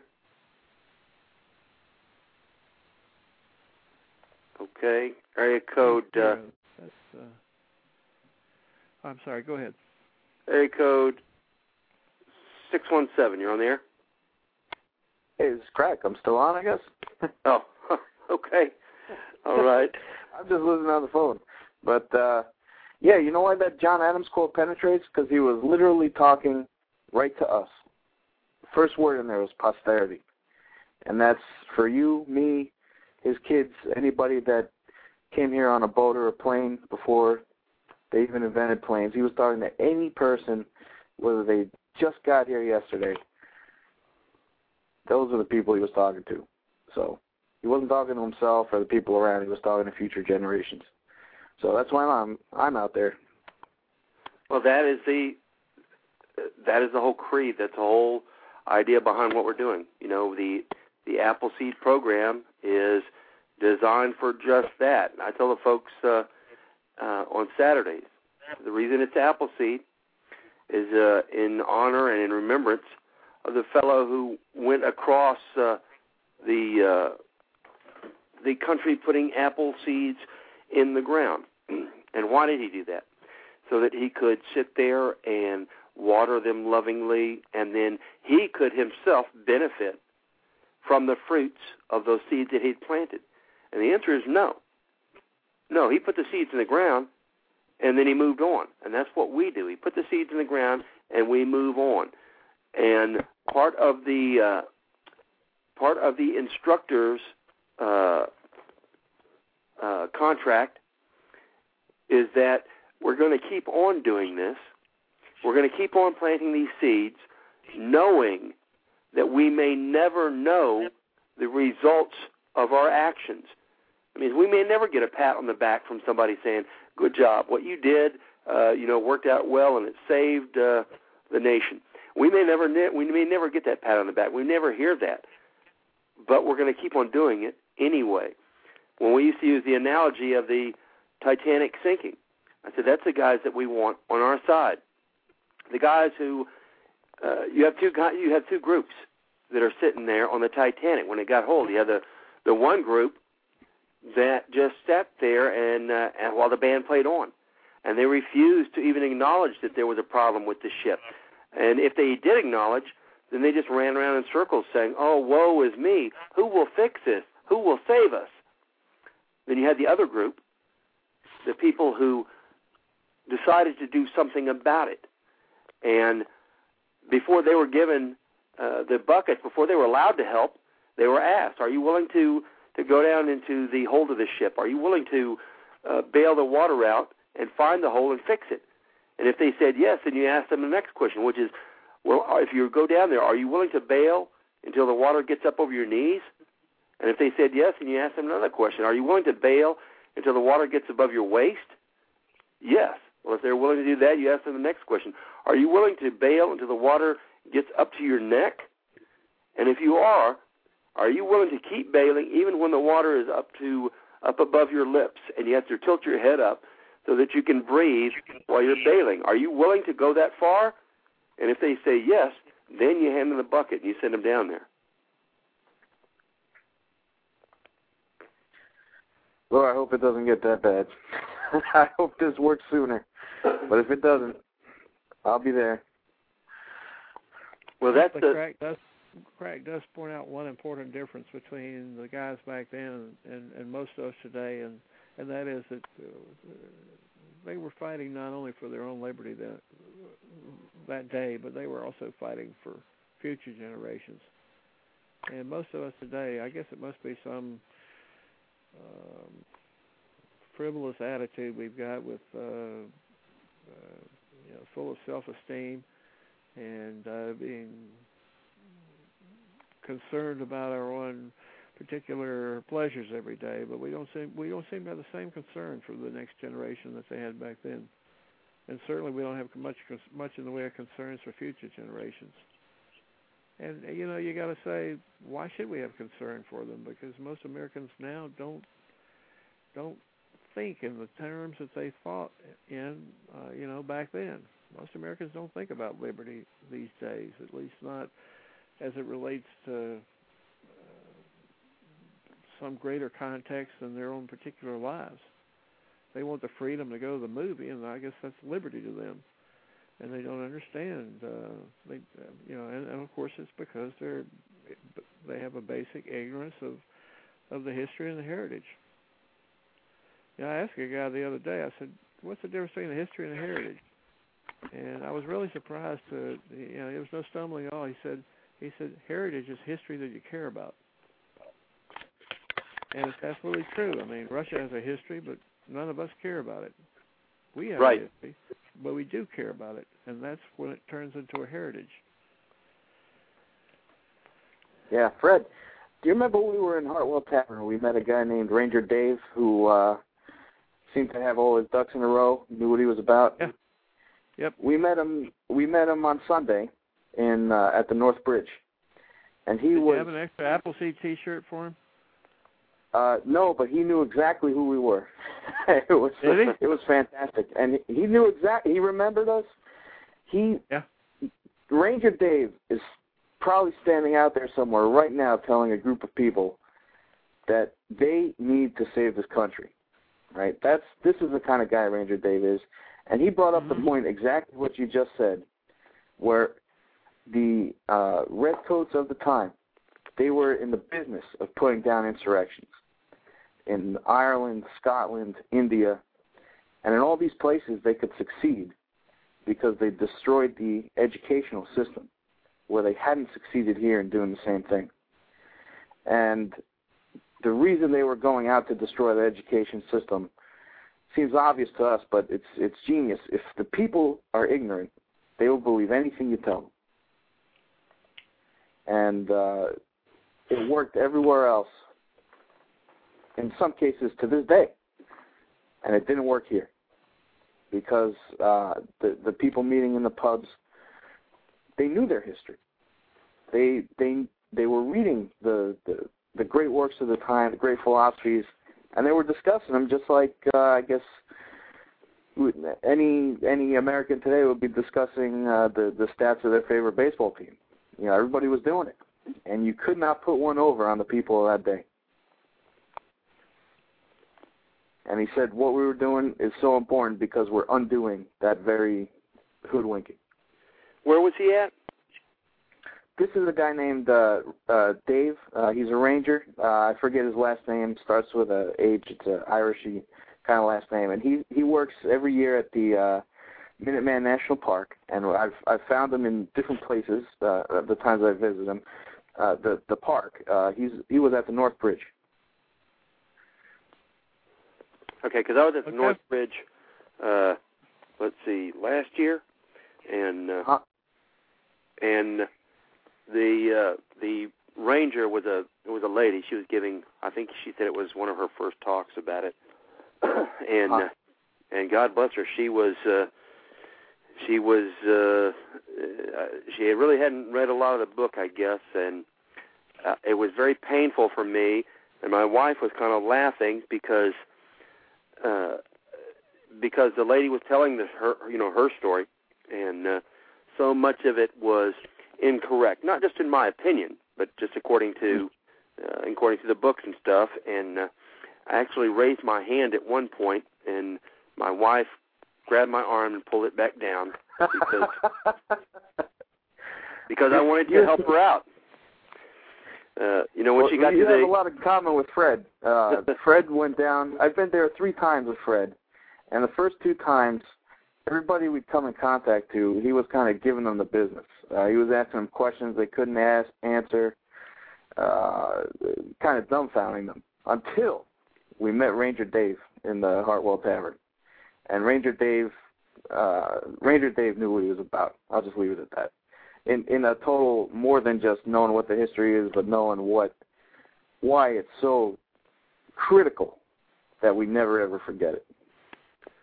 Well, this this lady was uh, she was telling the story, and she got to the point where the uh, uh, the three companies were coming back from the, the Barrett's farm, and she said that the uh, the militia was the the colonists there were so confused they were all wandering around in a confused state, and uh, the British regulars managed to just walk by them because they were so confused.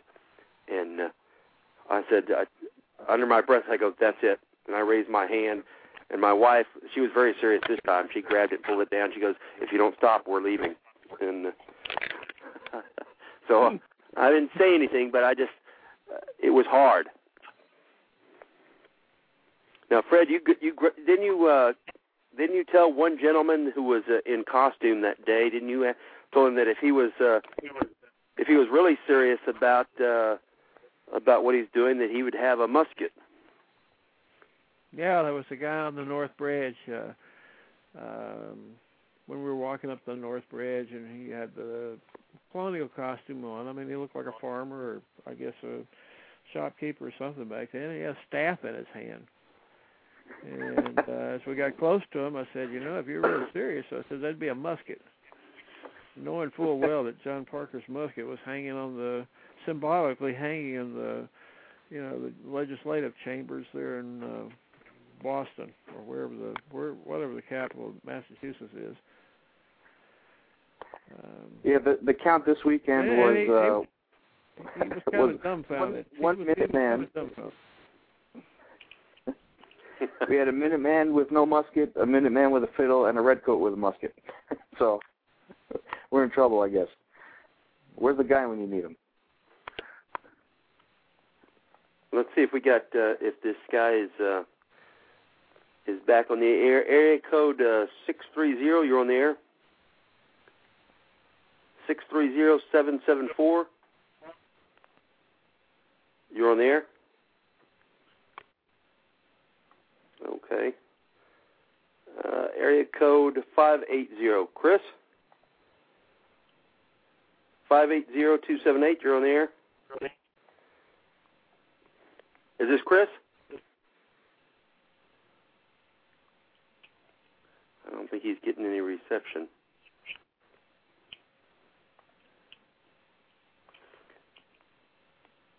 Okay. Well, I'm hoping that uh, I'm hoping that uh, we'll get the numbers tomorrow for uh, the total number of folks uh, that uh, signed on tonight. I think that we got around oh 440, 400 and uh, so o- online. Uh, I know we'll have more than that total, but that's how many we had uh, online at one time uh, tonight. Now I've been pushing the uh, the low tech, high yield method uh, during every show because uh, right now that is when we do our uh, our meet and greets in the morning on Saturdays. That's the answer that we always get. Uh, the majority of the folks are there because someone asked them to come. Somebody directly uh, heard the words out of someone else's mouth asking them to come to an event. Somebody brought somebody with them. And uh, I'll say this again: we've got uh, uh, we've got right now on the forum we've got uh, 6,073 members. All it would take to instantly double overnight is for each person just to ask one other person, just one. You ask one other person, you get them involved. Now we got 12,000 members of the forum. That's how easy it is. This is the uh, low tech, high yield method. The same thing with going to an Appleseed event. And I know a lot of you guys do it because I hear it at all the events. I'm here because of so and so. I'm here because of so and so. We're all here because of so and so. And I ask you to continue in that method because that's what's working for us now. The low tech, high yield method. Uh, continue to ask another person to come with you. If we could do this, if we did this in a in a bunch, uh, we could instantly double our size, and uh, we double our size to six to twelve thousand, and we ask again for one person, just one. Then we go to twenty four thousand. That's how easy this can be.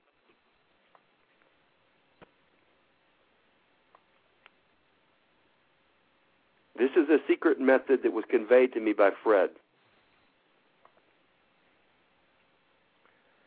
Yep, it, it would be easy. Unfortunately, it's not. Uh, it's not going to be easy. I think life has dealt us a hand of cards. It's going to be uh, uphill all the way until you get those billboards up there in Texas. We well, this will just the billboard. Texas will be the first, and then uh, and then we'll just start popping them up state by state, and uh, hopefully collecting the rewards on that. Area code eight zero five. You're on the air. Hey, Scout. Hey, Fred. Savage Shooter. Hey, Savage, how are you doing? I'm doing well. How are you guys? Good. Welcome We to were the show. just- We were just thinking about California. Were we? I was too. hey, I just want to um, give a shout out and tell everybody, remind everybody to make sure that they approach their ranges to get more more events posted for the year. okay. Uh, you know, that- after the big shoot, you know, it's always a good time to talk to the range host and and get some more dates set up. Right, and let me add to that operating real- procedure for for shoot bosses at, at, at any shoot. They should always be uh, they should always be aware of how many future events are scheduled for the balance of the year, and they should, wherever possible, be talking about um, you know adding adding some more adding some more events at that location for for this year. Savage Shooter has, has looked at the numbers. We have um, Savage. You still there, right? Yeah, I'm here. I'm here. okay, okay. What was the total number uh, of events so far this year? Uh, not only, well, since January 1st up until the end of the year. What what what was that total? 538. Uh huh. The uh, this this program has a history of doubling the numbers every year, but it has a history a, a, a separate track for the number of Appleseeds. The number of Appleseeds each year is tripled, uh, which means that we had 450 last year, and if we are if we want to continue that triple track, then we should have uh, 1350. 1300 1350 this year. Yes. And um, how many did you figure we have to add? I mean, you got to figure that to get on the schedule before before the end of this year, they generally speaking will have to be on the schedule by about the beginning of November. So we've got between now and November to add almost a thousand, somewhere between 800 and 900 Appleseeds. Yeah, yeah, it was just over 800. Yeah. Yeah. So how many did you figure out we have to add every week? Oh gosh, uh, twenty-seven, somewhere like around thirty, and I've gotten like yeah. five dates today. So we'll uh-huh. be adding those, but you know we need to, we really need to ramp it up. That's what I was saying earlier about this program grows because of the energy we put in it. It doesn't grow by magic. It grows by the energy we put in it, and uh, so we've got to make sure that everybody's still out there trying to nail down every you know every date and every location for as many Appleseeds as possible. If we can get 14, if we get 1350 this year, if we can continue that tripling for one more year this year, and if the average attendance at an apple seed stays um, roughly around 20 per Appleseed, uh, then we would have 28,000 people this year, where our goal is 20, 20,000. Right. If, if that's the case, we will exceed our goal by almost 50%. And um, you know, I see signs that this program could be slowing down, and there are also some signs that suggest the program could be has the potential, at least, of speeding up.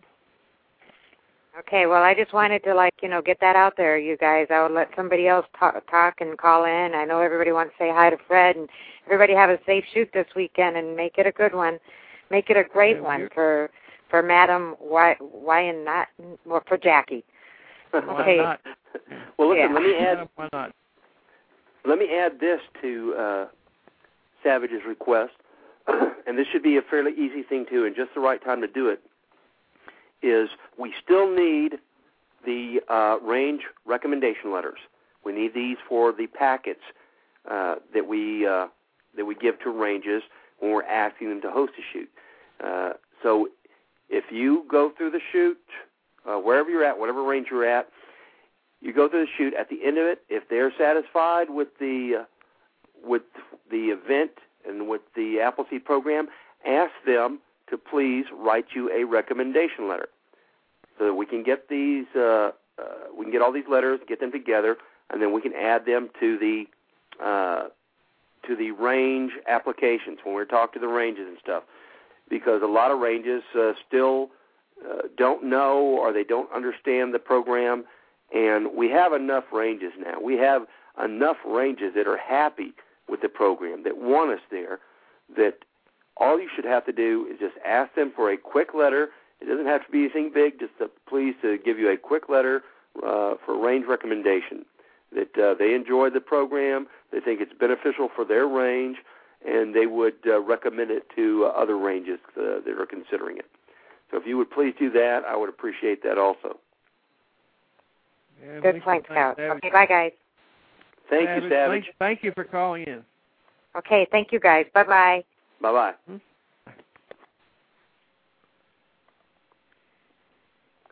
Yeah, if we can get the range mec- recommendation letters in, this would be a great time to get it because we're going to have uh, a lot of uh, big events, and I mean a lot of the events are going to be uh, uh, large ones, and uh, it, it's not going. It doesn't cost you anything to ask the range for a quick letter. So if you guys would do that, we would certainly appreciate it.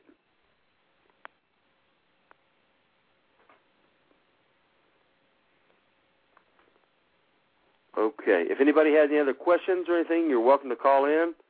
Uh, the uh,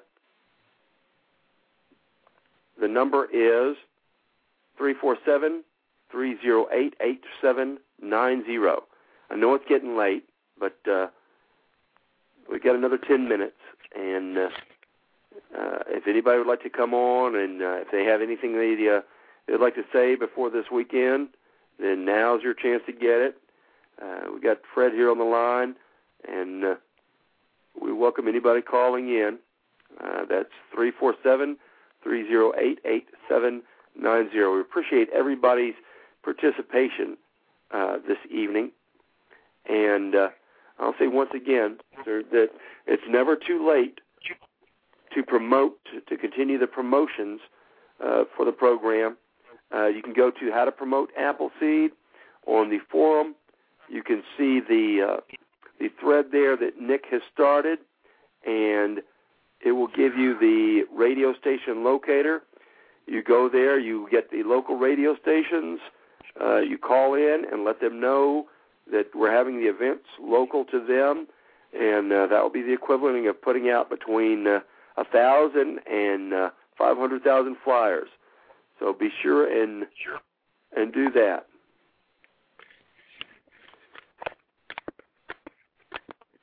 Okay, uh, got another caller here. Area code five three zero. You're on the air.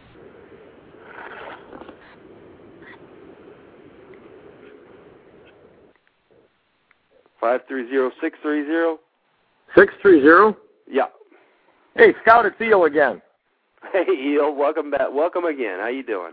I'm doing good. Yeah, we kind of got cut off there when uh, Hawk came with those great numbers for the uh, pre-regs for this weekend. Uh, I just wanted to, to do one thing. I wanted to plug the uh, big shoot that Illinois has coming up in September uh, in honor of September 11th, the shoot on uh, September 11, 12. We're looking to fill a line here at a range that we got in Illinois that is big enough to hold 300 shooters all at one time. And Okay. uh, that that would certainly be a picture worth a thousand words. It would have to bring a lump to your throat. Uh, seeing 300 uh, Americans all at one time firing off a volley at a at a set of redcoat targets.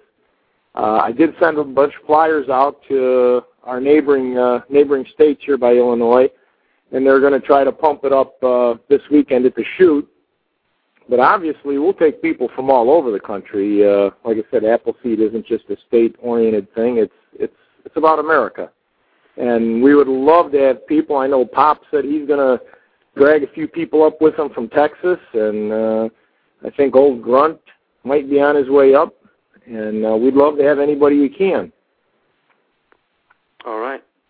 Well, we'll do that. I'm sure that Where we'll mention it. where is this going to be, Eel? This is going to be in Waterman, Illinois. It's about 50 miles due west from Chicago. Uh, nice range. Uh, it's got a 600-yard range, which they're going to give us for the weekend. That's how we're going to be able to spread these uh, these shooters out onto one line. And uh, I think we're going to have some great photo opportunities. Uh, I think our biggest shoot to date is in Indiana and that was back in '06. I think there was somewhere around 155 or so shooters. Uh, that was quite an event, and a lot of people that are in the program today only hear stories about, oh, you should have been at the big shoot down in Evansville. And uh, this is going to be their opportunity to get into the biggest shoot ever in Appleseed history, at least for this year. We're, we're going to see what we can do next year, but uh, we're looking we're looking to get that 300 number, and uh, we're not going to quit. We're going to persist. We're going to persevere, and one way or another, we're going to get 300 shooters there. And uh, I think if if you want to be a part of the newer part of the Appleseed history, you know, you weren't around in '06, you couldn't have been there. Well, you get this one, so it's something you want to get registered for. Okay. We want to put, uh, we want to put Illinois on the short list for getting the billboards up too, Eel. You what now? I said we want Illinois to be on the uh, on the short list for for the billboards. Once you guys will start working on that, get a hold of Scout and uh, he'll he'll give him whatever ideas you got. Is that right, Scout? You've got somebody who'll actually craft the the uh, I don't know Yeah. what you call it. Yeah, we have we he- got a uh, full time uh, designer, a professional designer. That's what he does for a living, and uh, you get the ideas in, and we can turn the uh, we can turn the project around in just a couple of days and have it ready to go. Hmm, that's a, that's an Il- interesting. Illinois.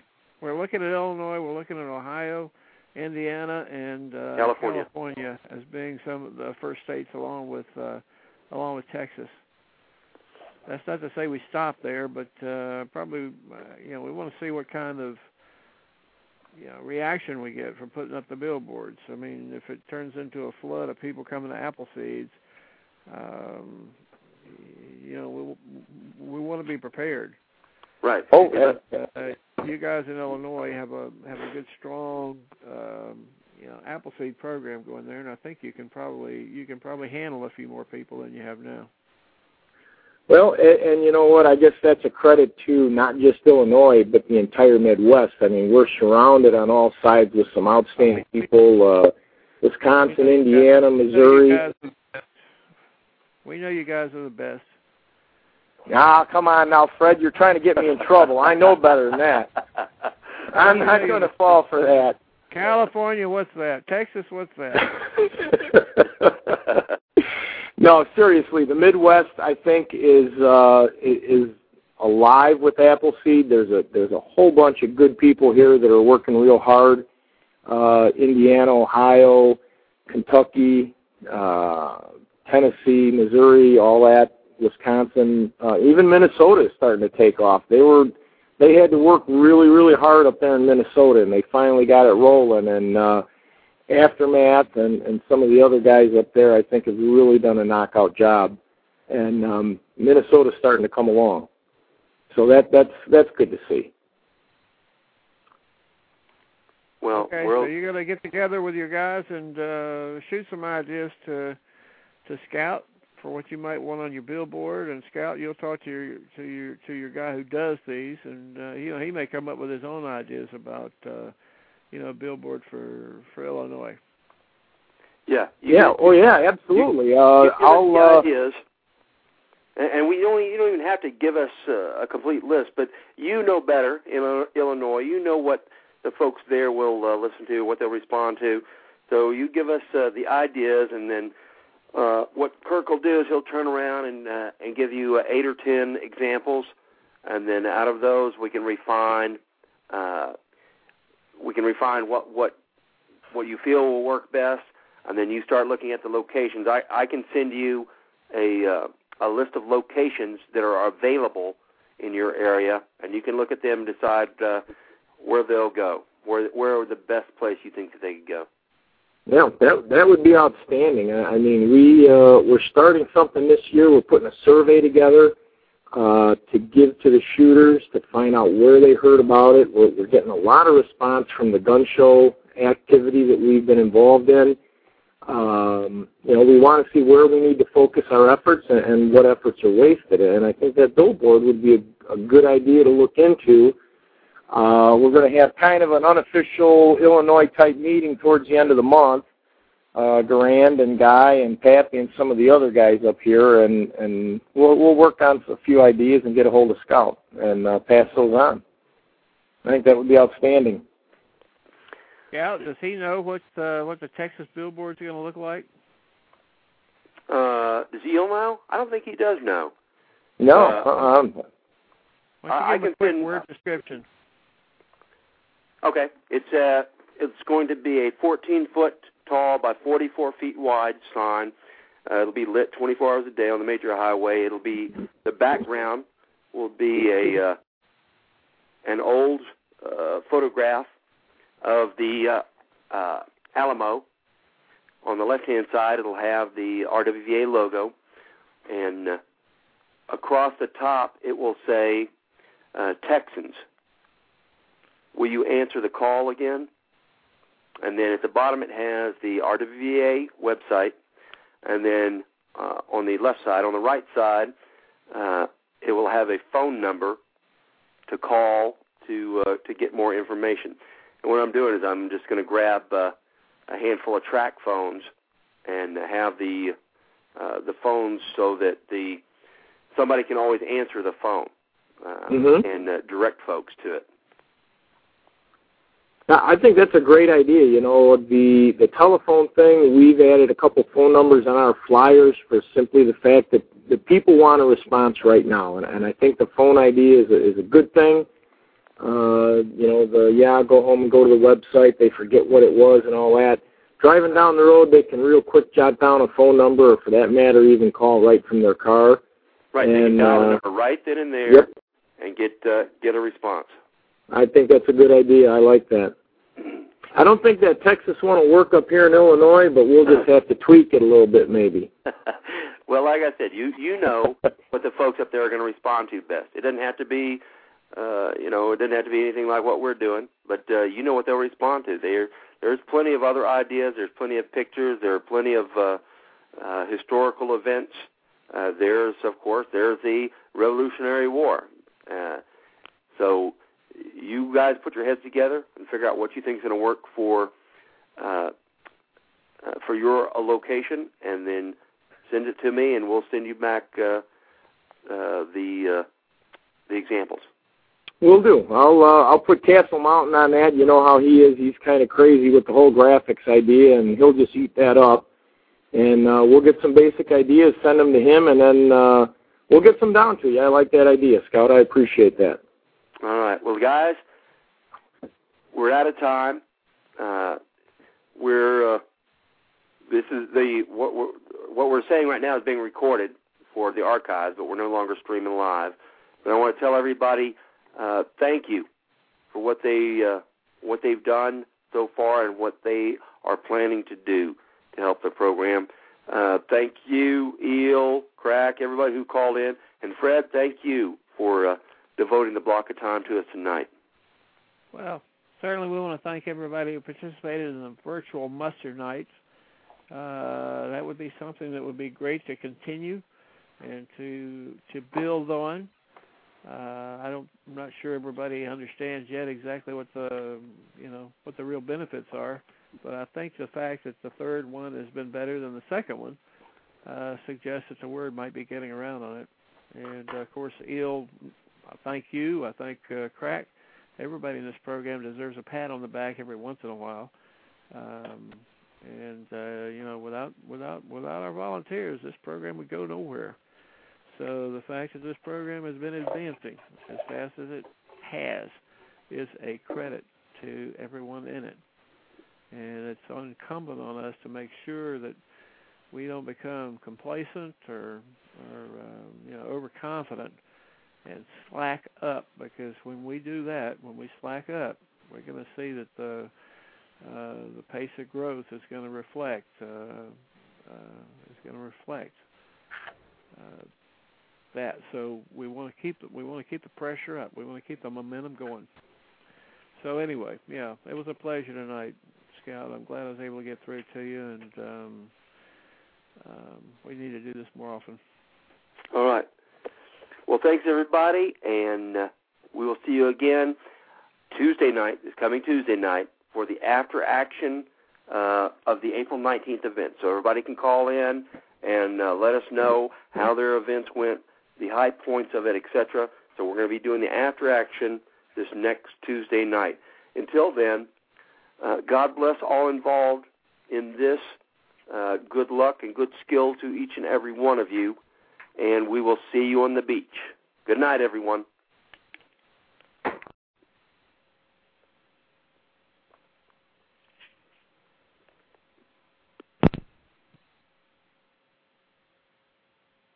Hey, Scout.